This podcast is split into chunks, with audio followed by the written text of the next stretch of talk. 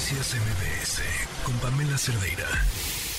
En otros temas, bueno, otros y no tanto, porque cerrábamos prácticamente con esto, esta decisión de Joe Biden, el anuncio de mandar a 1.500 militares a la frontera entre Estados Unidos y México, dicen dejar en claro que no tienen la capacidad y no van a detener a migrantes Ay, los de aquí sí. Y además, eh, esto obedece a un montón de temas. Estamos en el marco del fin del título 42. Hemos visto ya las imágenes de los migrantes, pues prácticamente en, en el muro, esperando que llegue este día. Por otro lado, estas dos reuniones, hoy una, por cierto, el presidente Andrés Manuel López Obrador con la asesora de la Casa Blanca para la Seguridad Nacional, Elizabeth Sherwood Randall en el marco de esta situación. Le agradezco muchísimo a Paris Lezama que nos acompañe en, digo, Paris Lezama, vamos a hablar más adelante con Paris Lezama, pero ahorita Víctor Hernández, experto en temas de seguridad, que nos acompaña en la línea. ¿Cómo estás, Víctor? Buenas noches. ¿Qué tal, Pam? Tardes, bueno, tardes para ustedes. Buenas noches para ti, Víctor. Demonios, es que yo sigo acostumbrada al otro horario. Les voy a decir que traigo horario de Londres, como tú. Este, Víctor, ¿cómo ves esto? A ver, eh, lo que hemos visto últimamente es una vorágine de reuniones que no llegan a mucho, ¿no? Reuniones de alto nivel. Eh, la, verdad es que los norteamericanos ya están un poco cansados porque todos los sexenios eh, para el público mexicano pareciera que una reunión en la Casa Blanca entre secretarios de Estado es lo que va a resolver la crisis de inseguridad.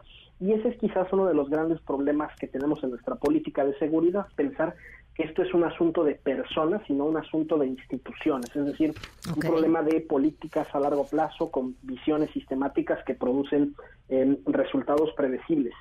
Em, no es la primera vez que se despliegan militares en, eh, en la frontera, al menos las guardias nacionales que tienen los estados en Arizona y en Nuevo México, que hay que recordar, en Estados Unidos la Guardia Nacional es una reserva del ejército federal. Eh, ya se han desplegado en ocasiones anteriores para apoyar a la patrulla fronteriza.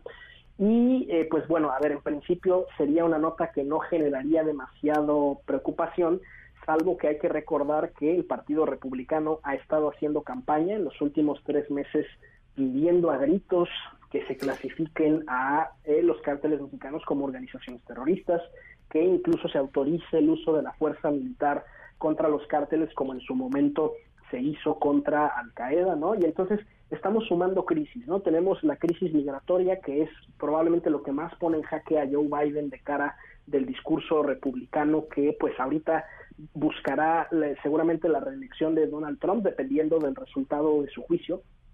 Em, y entonces, pues, a ver, el despliegue de 1.500 elementos por sí solo no hace diferencia, es una frontera eh, kilométrica y por supuesto que 1.500 soldados y, ni siquiera aunque desplegaran a todo el ejército de los Estados Unidos habría forma de sellar esa frontera tan inmensa, pero sí nos, nos llama cuentas de que Joe Biden está sintiendo la presión, que está tratando de dar algunos gestos al menos a ese público preocupado por el tema migrante de que está tomando acciones.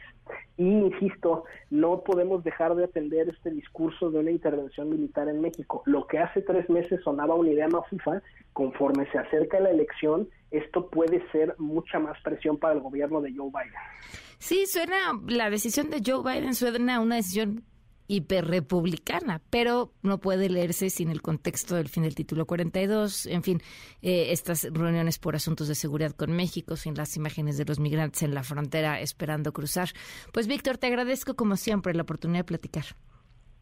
Muchas gracias, mi Twitter, arroba 1805. Gracias, buenas noches para ti. Noticias MBS con Pamela Cerdeira.